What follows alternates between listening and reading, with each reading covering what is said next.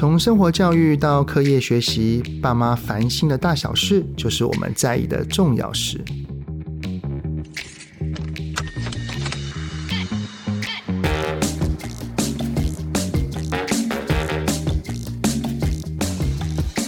各位听友，大家好，欢迎收听亲子天下全新的节目《爸妈烦什么》。我是主持人、亲子教育讲师魏伟志泽爸。爸妈烦什么？这个节目呢，就是要很贴近生活、很接地气的跟你们聊聊每个爸妈都会烦恼的所有育儿大小事。好，那上一集呢，我们聊过了如何替孩子选择幼儿园还有小学。那第二集来了。我们就来聊一聊升国中该怎么选，还有从小学到国中又是一个 gap 的一个差距了啊。那我们该如何协助孩子去适应更好的国中生活呢？好，那第二集的来宾呢，同样就是我们的好朋友，上一集给我们非常非常多很棒的资讯的何翩翩何老师，掌声鼓励。Hello，大家好，很开心又见面了。何翩老师呢是那个蒙特梭利教育专家，也是木村亲子共学教室的创办人啊。那片片老师，我知道您的孩子哈，两个儿子，然后一个女儿，现在分别是高中跟国中嘛。从很多的讯息，还有刚刚跟片片老师有聊天哈，就知道说您的孩子在升国中的时候。其实就有经历了一段，就是从那个体制外的学校又回来的这个历程哦。是，我上集有提到嘛，就是我们家两个儿子其实算是蛮会给我出功课的小孩，哦，所以呃，他们在国小阶段，当然就是呃，慢慢的找到一些平衡点，对，然后也看到了他们的一些特质，所以后来要升国中的时候，我跟我先生其实就面临到另外一个。关卡就是大家都知道，上了国中之后就是会考，真的 就是紧接而来，那个就已经不是很多家长能够轻松面对的事情了。对，所以我们听到非常多家长都讲，就是升上国中之后，那些在小学都说啊，对啊，让小小孩玩个够啊，什么就是可以尽情探索。到了国中开那个家长日的时候，全部都问，开始问说，那会考的部分，老师你怎么安排？你怎么样去呃，该不该补习？等等等等，就是那个压。压力就是接踵而至，对，那所以我那时候跟我先生讨论，就是也许我们可以试试看实验的学校，因为现在实验教育蓬勃发展嘛。对，那也因缘机会，我们有朋友刚好已经在一个实验的国中里面，那我们就是听闻，像诶，其实好像都还不错。那我也去做功课，去听了说明会，觉得诶，各方面这个学校理念我们都很认同。那我跟我先生也都有心理准备，可能。选了实验学校之后，你知道其实是另外一种压力嘛？对对，因为其实在我孩子小学的时候，我我也有像翩翩老师一样，就是去收集体制外的一些资讯，对，去看说，因为我啦，我自己就是从考试制度、联考制度这样子不断的去，还有填鸭式教学这样上来的。那其实我当时最懊恼的一件事情就是，我在国中的时候只有考试。没有自己的想法，跟没有去探索自己的时间，嗯、是，所以我当时就很不希望我的孩子又是走上这一条路。所以我，我我也跟你一样，就是 survey 了一下这方面的资讯。我觉得应该是说，学校其实理念还有整个方向，我觉得大致上是 OK 的。对，但是就是又很不幸，我们就是没有老师缘，就是遇到了有一个没有准备好的老师。因为你知道，实验教育其实老师更重要。哎，真的。尤其那时候我们遇到是他第一次带国中，就是这个老师完全没有。带国中孩子的经验，再加上那时候我们去一个华德福的学校，他的华德福的教师培训也还没完成，嗯，对，所以在很多地方有感觉到他不太知道怎么去拿捏跟处理，那以至于就是的确我儿子就青春期嘛，所以很多的叛逆啊，很多的一些不满啊，就是造成亲师关系就是。真的蛮紧张的，你知道青春期孩子是非常会，就可以直接那个戳到你的痛点的，所以他们可能会直接就问老师说：“那这个部分你你会怎么回答我？你为什么会这样做？”就是老师会觉得也很难堪，老师会觉得他的权威被挑战吗？对对，然后也造成很多冲突。嗯，对，那甚至到最后，我发现我们家孩子国一下学期的时候，基本上回来。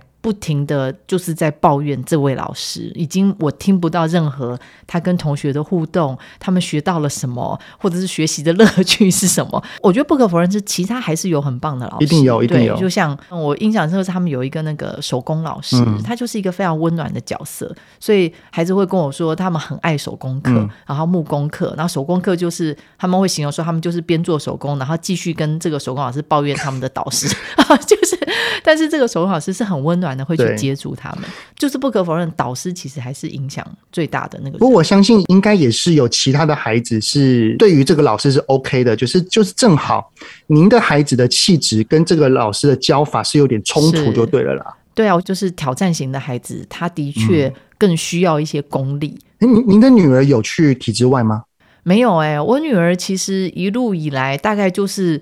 规规矩矩的照着我们的安排，就是公立学校一路这样念上来。哦、对，那后来我们其实转回体制内，也做了很多的功课，对，包含跟儿子开始努力的开会，然后我们来嗯找找看现在这个状况，我们可以怎么去面对跟处理。这个，因为您的儿子当时已经是国一要升国二了嘛，所以是啊是啊，我知道通常这个时候孩子一定有他自己的想法，然后爸爸妈妈也很难再像幼儿园或小学一样独断独行，就是说你们就是给我转，你们就是给我继续念。这个时候很需要孩子的参与。那他们对于转学这件事情，他他们的想法是什么？我觉得应该是说，那个时候我们就是坐下来好好聊。嗯、那我有告诉他说，妈妈觉得这样子不是我们所期待的，呃，一个国中的生活。嗯、那他们其实也认同，他们其实也，我觉得也到了他们的一个极限了。所以那时候我们就问说，那不然我们转学好不好？他们也 OK，他们就。OK，那转学之后又是另外一件事情啦。你你要知道，那个国一我们在华德福学校是没有课本、没有考试诶。我们国一一整个归零诶。因为老师，那听起来啊，好像跟老师比有比较多磨合的是老大嘛？对对对，没错。那老二呢？哎，其实到了国中的话，是老二跟学校老师，就是老大也有，但是最后的那个他们同同一个老师啊，他们同一个老师，因为班级很小，就是只有一个班，哦、对，所以他们一定是同一个老师。但是真正后来，嗯，呃，国一是因为老二而转学的，对，老二跟老师的问题。OK，那其实转学还是有别的体制外可以选择啊？那是什么原因让你们继续就是开始就要回到体制内的学校？我觉得说真的，就是体制外学校要做功课真的很多，就是包含你还要再重新设备它的交通啊，然后它的理念啊，它的各方面。所以那时候我其实是直接问他们说，不然我们就回到我们原本呃学区的公立国中，或者是我们家楼下走路五到十分钟就有一间私校。那我又说，你们想想看要哪一个？那后来其实我们就讨论，那因为国一我们就是归零嘛，什么都没有。那我也很实际的告诉我的儿子说，你们要知道，你们回到体制内，也就是说，是你们要准备会考，而且你们那一年所。落下，可能别人已经在冲的，对，你可能要追着人家的车尾灯跑哦。没错，所以那时候我儿子就说：“OK。”他们两个反而很笃定的告诉我说：“来吧，妈妈，我们来试吧。”那我就说：“那不然我们私校也来报，因为私校有转学考嘛。”我觉得就是。借这个转学考帮他们把国艺的东西拉回来。那片片老师，您觉得是什么原因会让您的孩子对于这个决定是感觉上毫不动摇的？我觉得很多时候是因为我跟我先生的态度吧。我觉得我们是真的。尊重他们，然后我们没有想要去说服他，或者是其实所谓的沟通，只是要他们听我们的话。就是如果他们要留下来，你们也是 OK 的。对，但是我其实那时候可以非常强烈感觉到，我们家儿子其实是他们也非常想转学。哦，对，所以那个时候其实算是这部分倒是我们还蛮快达到共识。因为孩子哈，对于一些事情的周密度可能没有像大人这么的完善。是啊，是。其实有些大人也会哦，就是我在这间公司我很痛苦，我只想离开。嗯，但是他并没有去思考到我离开了之后要怎么样。没错，有时候孩子有可能会是这样。对对对，所以我觉得我们的功课就是到这个青少年阶段，父母的角色已经会变成一个资讯的收集者。所以我必须要去让他知道你的选择会带来什么样的后果，而你愿意去 take 这个风险嘛？对，那会比较像是这个角色。那所以我就去帮他们做功课啊，让他们知道，哎，到了公立之后，你可能势必要搭配一些补习啊，对，然后到了私立的学校，嗯、你就是要晚上才能下课 之类的，就是这些要先让他们有一些心理准备。就转学考的时候，我们真的就是花了一两个月时间。我跟我先生就是我先生教数学，然后我就教那个国文，然后我们两个在一起帮他们补英文，就是在家变成一个小型的补习班，就花一两个月帮他们把国中的进度整个再重新拉回来。而且同时间，您跟你的先生还有工作。对啊，对啊，就是利用晚上的时间啊，然后陪他们，就是做这些这些事情。所以我觉得真的就是这这教养，其实有时候真的你就是要撩下去啊，就是这个风险是共同承担的。因为我现在用您儿子的感受来去思考，我觉得你的儿子一定一定非常的感动你们当时所做这些事情，因为。可能是孩子在学校跟老师发生一些冲突，是，但是您跟您的先生并没有把他当做一个出 trouble 的人的这种观念来去看待他，是，没有很多的指责，反而是愿意跟着他一起坐下来讨论您的未来，是，以及好你要怎么做，你有决定了，我们都一起协助。来帮你一起去完成。其实那时候真的没有想那么多，真的只是觉得，就是身为父母，我觉得那是我们能够帮到孩子的一件事情，那我们就去做了。因为有些家长，如果他的小孩发生这样的事情，让爸爸妈妈更加烦恼；有些爸爸妈妈愿意做。但是会有负面情绪，是啊，然后他就会把这些负面情绪转过头来去指责孩子在学校不够好好跟老师相处。我懂，对啊，我觉得应该是说，你在一开始选择实验教育的时候，就应该要有这样子的一个打算。所以，像像很多家长会来问我说，到底实验教育好不好？到底要不要选实验教育？对，也许就他的理念，他尊重孩子，他的课程的活泼开放性都很好。但是你得要去思考的是，这些有可能发生的，就是突发学校的校地的问题啊，资金的问题啊，那你到时候有没有这样的准备？对，因为实验教育其实，在台湾这几年哈，其实也是蛮蓬勃发展的。但是在发展当中，一定会有需要磨合才会越来越好的没错地方。对，所以有很多的孩子，他到了实验教育，他到了体制外，也是过得很开心、很快乐。但是当然也是会有一些状况发生的时候。爸爸妈妈就必须要在这个时候跟着孩子一起去面对这件事情，然后一起去找到他适合他的一些方向。没错。那当时后来就是私校就考进去了。对，就是两个孩子考进私校。那但是说真的，嗯、考进之后，我都还在问他们说。你们确定要去私立的学校吗？还是就是公立的？其实也 OK，但是公立那当然就是通勤会比较远一点。车程。对，那你知道国中上学又更早，嗯，所以我就说你们自己考量。那后来他们就说他们愿意挑战，就是私校，所以我们就在国二就插班进了私校。好，那他们进去之后啊。那个，毕竟私立学校跟体制外的那方面没有功课，没有课本，差非常的。那他们的适应怎么样？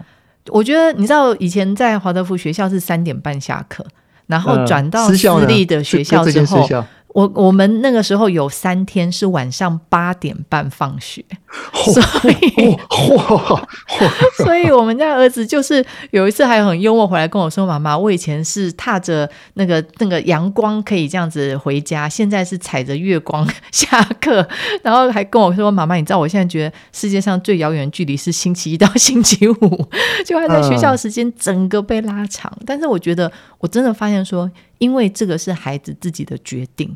所以他们真的没有抱怨，他们会很幽默的来跟我分享一些真的，他们就自嘲啊，对，他们就自嘲，然后自己嘿嘿嘿笑一笑，然后就摸摸鼻子，又很认命的乖乖的去上学。对，你知道私校很多的管理各方面是非常严谨的，包含打扫。对，那个我儿子去就跟我说，他被分配到是擦栏杆的。工作，然后说妈妈，我一天早上擦一次，晚上中午擦一次，晚上要擦一次，我一天要擦三次那几根栏杆，我都觉得那栏杆应该会发亮了。因为我我之前的国中跟高中也是私立学校的，uh -huh.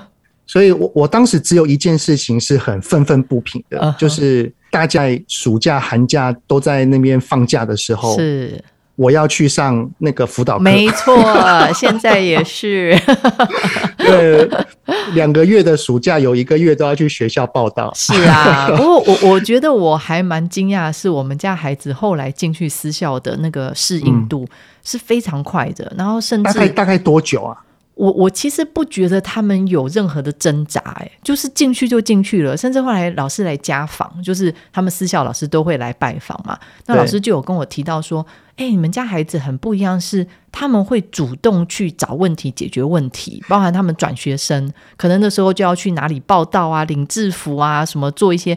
他说我们的孩子是会直接问老师说，老师，那我这个步骤完成了，接下来做什么？他说跟一般孩子坐在那边等老师指令，他觉得差很多。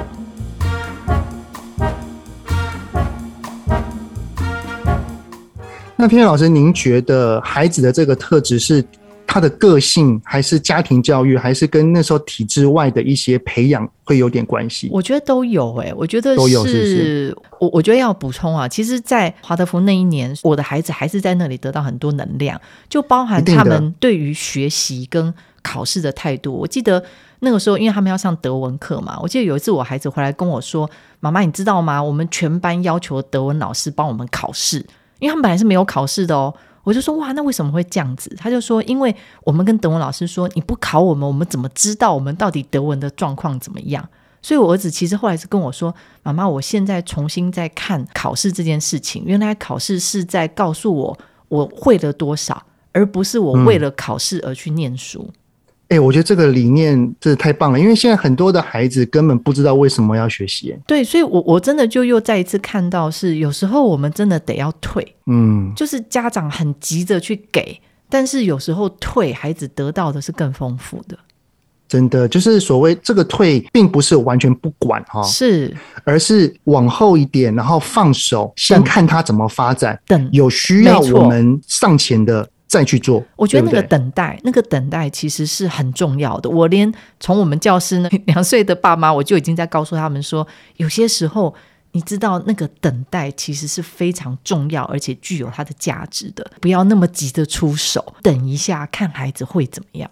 你知道这个急哈，就是爸妈都很烦恼啊。是啊，那所以现在您的孩子就是后来在那个私校，然后就毕业之后呢，他们的发展有什么不一样吗？我们家老二的状况，我觉得蛮特别的，就是他那个时候一转到那个私校之后啊，他第一次月考就考了全班第一名，那很厉害耶。我们那时候很下课啊，你知道这这件事情就有正反两面，就是正面是我看到说、uh, OK，我的儿子准备好了，就是学校该要念的书要做的一些准备，他们都马上跟上。但是另一方面，其实你知道国中生对于人际方面其实是很敏感的，甚至在班上有他的各自有的一些本来就这个，因为他们班上是国一直接升到国二，是同一批孩子，所以我我孩子进去变成打乱了很多他们原本的一些呃位置，所以我我儿子那时候其实反而在人际上面出了一些问题，因为他发现他被有点被排挤，就是当他考第一名的时候。甚至就有同学在旁边讲说呛声，对，然后就说哦，变态啊什么的，就是嚣张哦，对，了不起哦，对。然后我孩子那时候很没有办法接受，说我有做错什么嘛？就是为什么我我反而被排挤？他甚至的确那时候刚去的时候有有几，我看前面那一两个月他过得很不开心，那他会跟我说，班上可能一整天没有人跟他讲话，因为孩子到了国中。可能像平平老师，您的儿子是从国一到国二的一个转换，是这个可能又比较艰难一点了啊。是，但是有很多的孩子是从小学到新的国中，对他们而言也是一个新的环境。是，那每一个孩子到了新的环境，多多少少在内在的情绪可能会有些波动。是，那爸爸妈妈面对孩子去适应新的环境。嗯，我们应该要怎么去观察跟陪伴他们去度过这一个呢？我会觉得真的是积极的聆听，然后不要给太多意见。我真的觉得我，我我也是，我就是从那个两岁开始讲到十几 十几岁的爸妈，我都一直在告诉爸妈们说，不要常常跟小孩讲一堆大道理。那那些小以大义哦，真的对孩子而言没有什么实质的帮助，你只是把他越推越远而已。啊，你要主动啊，对，你要去跟别人交友啊，对，就是、啊、你要去问人家，真的你那么避暑，你就坐在那边，谁要跟你玩？是啊，我我觉得我我也常跟家长分享一个例子，是那时候我就说我们家老二出现一些人际的问题，那甚至他有一天就问我，他就说有一天因为我他放学我都会去遛狗，顺便陪他散步回家，应该才十分钟的路程，但在这个路上我们就会我会听到很多。他想要跟我讲的事情，他有一天就问我说：“有些同学啊，他们就一直来找我借作业抄，我到底要不要借他们？”嗯，然后他丢了这个问题之后，我就想了一下，然后我就回答他说：“我说这个问题真的很难，要是是我的话，我也不知道该怎么做耶。”然后我我其实没有给任何答案呢。如果是我，我会先问：“那你想吗？”他他有解释，因为他卡在是他给的话。他心里过不去，他觉得这些人根本没有认真，然后每次都借我的答案抄，但是不给，的话，他的人际关系又出问题，会更糟。对，大家更排挤他，所以他很难去做一个决定。那对我而言，这真的是一件不简单的事情。所以我那时候没有给任何答案，我只有去同理他，然后告诉他说。嗯我懂这件事情真的不好处理，妈妈也不知道该怎么办。那其实这件事情，我我们那个那时候就这样结束。但过了大概一两个月，我忽然想到，我就问他说：“哎，那这件事情后来你怎么解决？”他就跟我说，他就有点调皮的笑说：“妈妈，我后来找到方法。”他说：“什么方法？如果这个同学是累犯呢，他来找我就会说：‘哎，奇怪，我怎么找不到我的作业了？哎，放到哪里去了？’ 他说：‘哎，有时候那个孩子就走了。’那如果说真的是有需要，他才拿出来借给人家。就是他慢慢找到一个他的位置。哦，生命会找到出口。对哦，我真的会觉得说，有时候我们急着给答案，但是你不是他，你没有在他的班上，嗯、你不知道他的为难。那你给的这个答案，就算真的他成功了，那也是你的想法。那是不是可以让他自己去找到，去思考一下，对，然后一个解决的方案，那才是他的。特别是国中了哈，的确需要。不过翩翩老师，您的这个孩子哈，他还会主动来跟你提问他在学校遇到的状况。是，但是有些孩子，特别是到了国中，他不一定会说。我懂。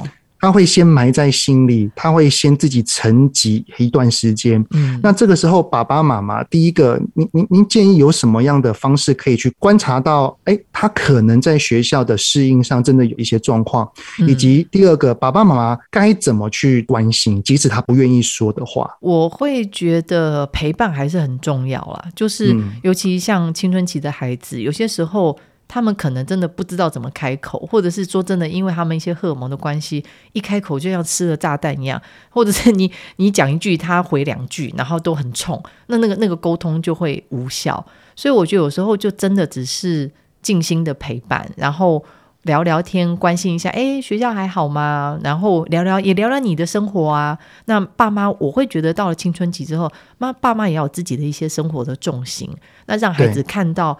哎，你也很努力的在工作，在生活，然后你也有你的困难，你也有你解决的方法，就是跟他聊啊。那有时候反而会带出一些他心里面的话，而不要一直咄咄逼人，一直追问。我觉得那个会让孩子很想逃开。这就回应到刚刚翩翩老师所说的哈，就是面对孩子，不要永远都是在说教、讲道理。是。我们可能看到孩子的情绪，他的状态是有点低落的，是。可能都不太说话，所以我们就是先陪伴他，嗯，然后关心的时候就是多跟他闲聊，是，然后搞不好聊一聊，他话匣子打开了，是啊，肯定会透露一些了。对对对，然后我觉得说真的也不用急啦，就是。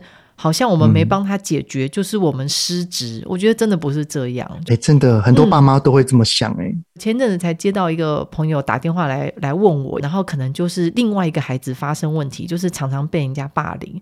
那对这个被霸凌的妈妈就觉得自己的孩子受到很多的。威胁啊，然后什么学校没有好好处理，别的爸妈都对不起他，等等等等的，然后就拖着我朋友想要让他们去帮忙处理，他就问我说：“这该怎么办？”那那是那个是在小学端的问题，那是我我会觉得说这是个界限的问题。第一个，你跟这个爸妈的界限要拉出来；那第二个，这个爸妈跟孩子的界限也要拉出来。那甚至有些时候，这个爸妈觉得这孩子被霸凌，那这孩子怎么想的？哎，没错，对，也许他觉得没有啊，这就是我们玩的一个方式啊。那我我不觉得有什么伤害，嗯、但是我听到的是这个妈妈到处去打听，就是哦，这个孩子怎么样被这个人，而且他听到都还是转传的，而不是自己的孩子告诉他的，然后他就想要帮他伸张正义，严很蛮严重的。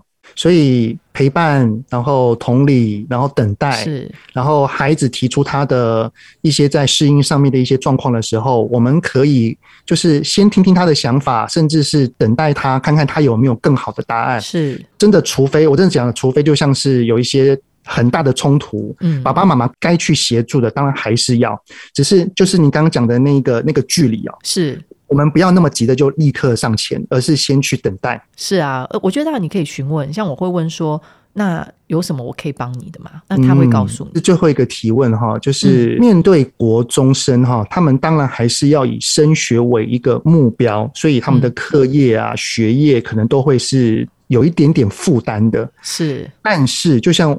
我我不希望我的孩子所落入的一个环境当中，就是不要只有考试，他们还是要多一点自己的生活，去探索自己，去找到自己的擅长，找到自己的专长。嗯，那翩翩老师，你有没有什么建议给家长们？就是说，在选择学校这件事情，如何找寻升学以及自我探索中间的平衡？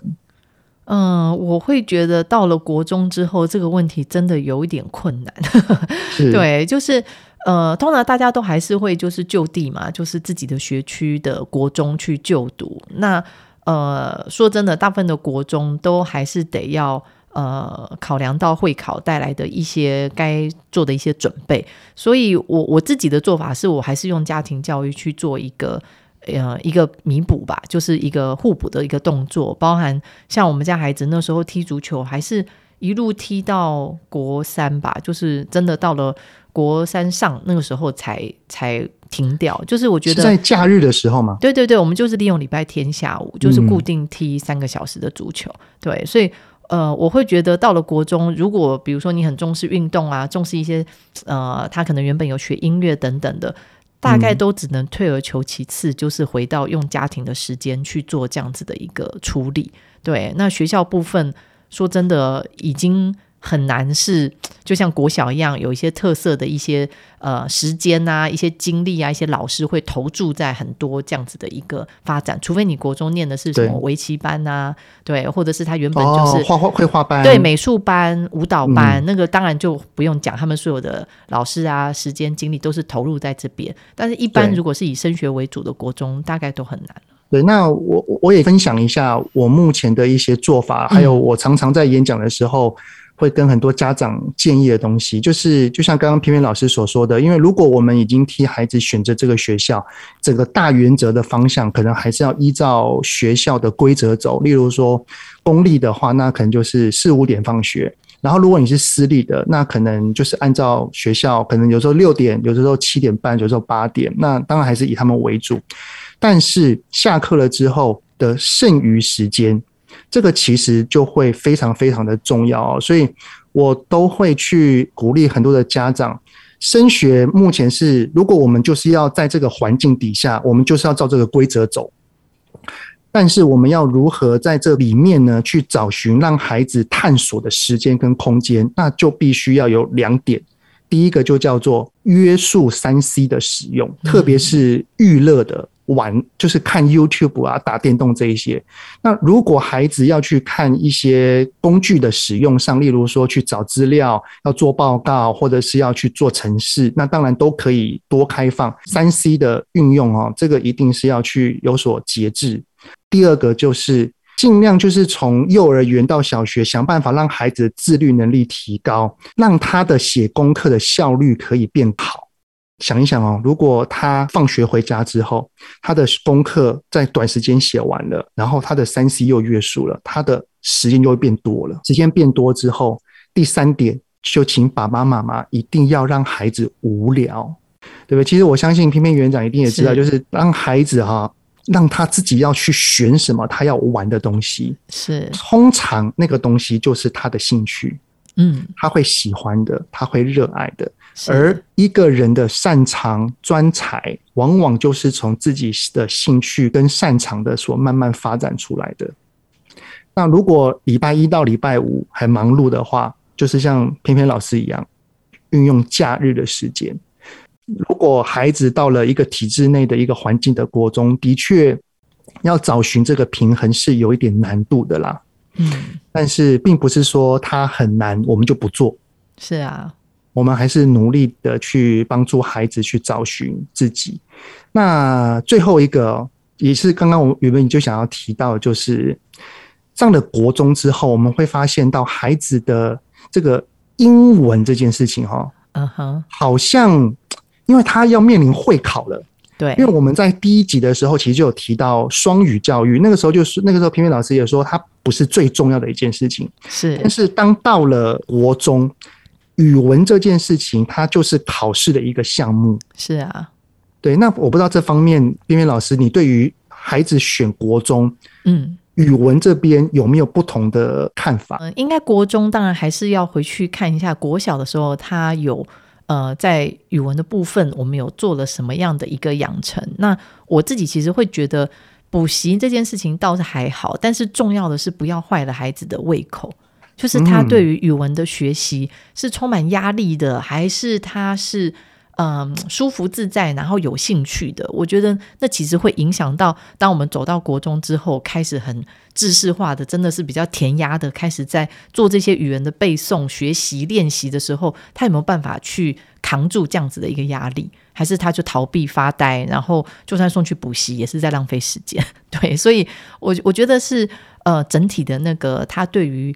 语文的这个态度，学习的态度，我觉得反而是重点哦。因为我们就是念的是私校嘛，所以其实，在私校的里面，他们其实已经安排很多就是语文的课程。所以在国二的时候，我们其实并没有做什么。那到了国三，因为我们家呃双胞胎兄弟，一个选择外考，一个选择直升。对，那直升的那个就反正就学校安排，但是外考的这个那可以理解，就是他要去到公立的学校，那肯定在一些学习的部分，呃，可能要更积极的做一些处理的时候，我就有跟我儿子讨论哦。那对，呃，我会觉得，因为像你说像数理这些学习，其实他就是懂了，他就。通了就过关了，但是语文它是需要累积的，所以那时候我的确就有跟我儿子讨论说，其他科我觉得 OK，但是英文的部分，那时候我记得是他考完会考的暑假吧，那我们就开始让他去呃补习班上英文课，因为还会碰到一个重点是，到了高中之后。英文的考试基本上大概是没有范围的，那那个难度是国中的 这个没有没有之前的累积，到了国中会还蛮蛮辛苦的哦。是是，所以我我觉得还是得去累积一下。但是这样听起来，表示是会考之后才开始去补习的。对对对对对，我们家儿子的确是。那国中的话，他在这段时间之内有在英文上面有做什么样的努力或方法？我其实觉得国中的会考英文没有到那么难诶，他至少是有范围的，然后他有智慧的一个确认，他不会考超出范围的一些题目，所以重点就是大量的练习。说真的，你要考试就是别无他法，就是大量的练习啊，然后嗯、呃、单字啊，然后。我儿子自己跟我说了，他觉得国中的英文啊，考的根本就是细心度啊，细心。对，哪哪里忘了一个逗点啊，哪里忘记大写，哪个少一个 s，哇，就被扣分。他说他他自己很深的感慨，觉得就是在考你够不够细心。他在学校所给予的一些资源，嗯、对于国中的会考基本上是没有什么太大的，就是还要再额外多的东西就对了。嗯，我觉得当然就是他没有排斥英文的学习，嗯、然后呃，他也愿意就是沉下气来，就是大量的练习。我们英文说真的啊，正式我我们家儿子进到补习班是小六，嗯、他们小六才第一次进到英文补习班。那当然就是前面也有很多的尝试啊、鼓励啊等等，但是他们刚开始对英文是有一些排斥，所以我们就决定放、哦、放，放掉。然后，那他们那个味味道是怎么又就回来的呢？我觉得是我我们让他们去思考，嗯、然后呃，我们去营造一个呃，比如说以前还能出国的时候啦，就会让他们知道说，哇，你看哦，那个字不哥的，比如比如说去什么国际度假村，那大家就是要会讲英文才能沟通啊。那他很想交朋友啊，他很想一起踢足球啊，但是他就讲不出来，他就来问我说：“妈妈，那这怎么讲？”哦、因为我们就去勾他那个英文的兴趣，或者是他在路上要上厕所，我说：“来，你自己去问。” 对，然后他就用硬背的啊，哎，慢慢背背背，他就开始找到一些逻辑，然后发现哦，去超市啊，看到这些英文的字，他也很想了解。我觉得是去养那个胃口。啊、所以在小学端，其实我们找寻为何要学语文的动机，比拼命让孩子去学英文更重要。没错，就是英文。说真的，它就是一个工具嘛。嗯所以你要善用这个工具，你要知道这个工具能够帮助你做到什么。我觉得是要让他们有这样子的一个方向。所以当他们小六的时候，他们自己开口说：“妈妈，我们想要去补英文。”哎，我想，OK，终于我等了那么多年，终于送进英文补习班，但是就补了一年啦，然后就就进到国中又又没有补了。对，那所以说真的，像我们家儿子。他们国一你也知道，就是实验教育嘛。那实验教育当然他们有有英文的教学，嗯、是外籍的老师在上课。那到国二，他就体制内私校的英文的培养。那其实像我们家老二，他后来英文会考也是满分。对，所以我会觉得那个动机还是我会觉得是学习语文很重要的一件事情。嗯、只是有的时候。爸爸妈妈可能忙于工作，没有办法去陪伴孩子，那可能就是要，或者是选择的学校并没有像私立学校有那么多资源的情况底下，那可能就是要靠日常的生活当中，先去开启孩子的那个学习语文的动机。我觉得这个当然不简单啦，但是我觉得会是一个蛮重要的一个方向跟准备。嗯、好，了解，那非常开心哈，在第二集的时候能够听到。翩翩老师他的孩子的这一段经历哦，我我我这样听起来就觉得说，偏偏老师跟您的先生的最大的教养心法就是等待，是 放手又放心啊。哦，对，但是这个等待其实就是一个功利嘞，老实讲。嗯，对，因为当爸爸妈妈要在烦恼的时候啊，就很希望能够替孩子解决很多的事情，特别像是说，当孩子遇到问题，我没有替他解决，就好像我不是一个很好的爸妈，会有会有这样子的想法出现哈。好，那所以哦，孩子上了国中，替他选学校，那可能又会是不同的烦恼了。一样的，我们的烦恼不要让孩子只有感觉到烦躁，觉得哦，爸妈好烦哦。那我们就要来多听听这个爸妈烦什么啦。没错。好，那刚刚呢有提到了一个东西哈，叫做三 C 的运用。对，那我们就来谈一谈，从面对孩子。三 C，我们该如何一起来应对？没错，这个是零岁到十二岁应该都需要，没有十八岁。对，十八岁哈。那我们谢谢天天老师，谢谢，谢谢，谢谢泽爸。双语教育其实是未来的一个学习的趋势哈，但是我们要如何去让孩子的学习语文的胃口不要被打坏，让他对于学习语文是有兴趣跟动机的呢？亲子天下有一本书叫做《双语教育破除考科思维的二十堂双语课》，作者是林子斌跟张景宏。这个购买资讯呢，我们会放在资讯栏，然后有兴趣的听友们都欢迎可以参考哦。亲子天下 Podcast，周一到周六谈教育、聊生活，开启美好新关系。欢迎订阅收听 Apple Podcast 跟 Spotify，给我们五星赞一下哦。也欢迎在许愿池留言，告诉我们爸妈到底在烦什么呢？那我们在空中再次相会啦，拜拜，拜拜。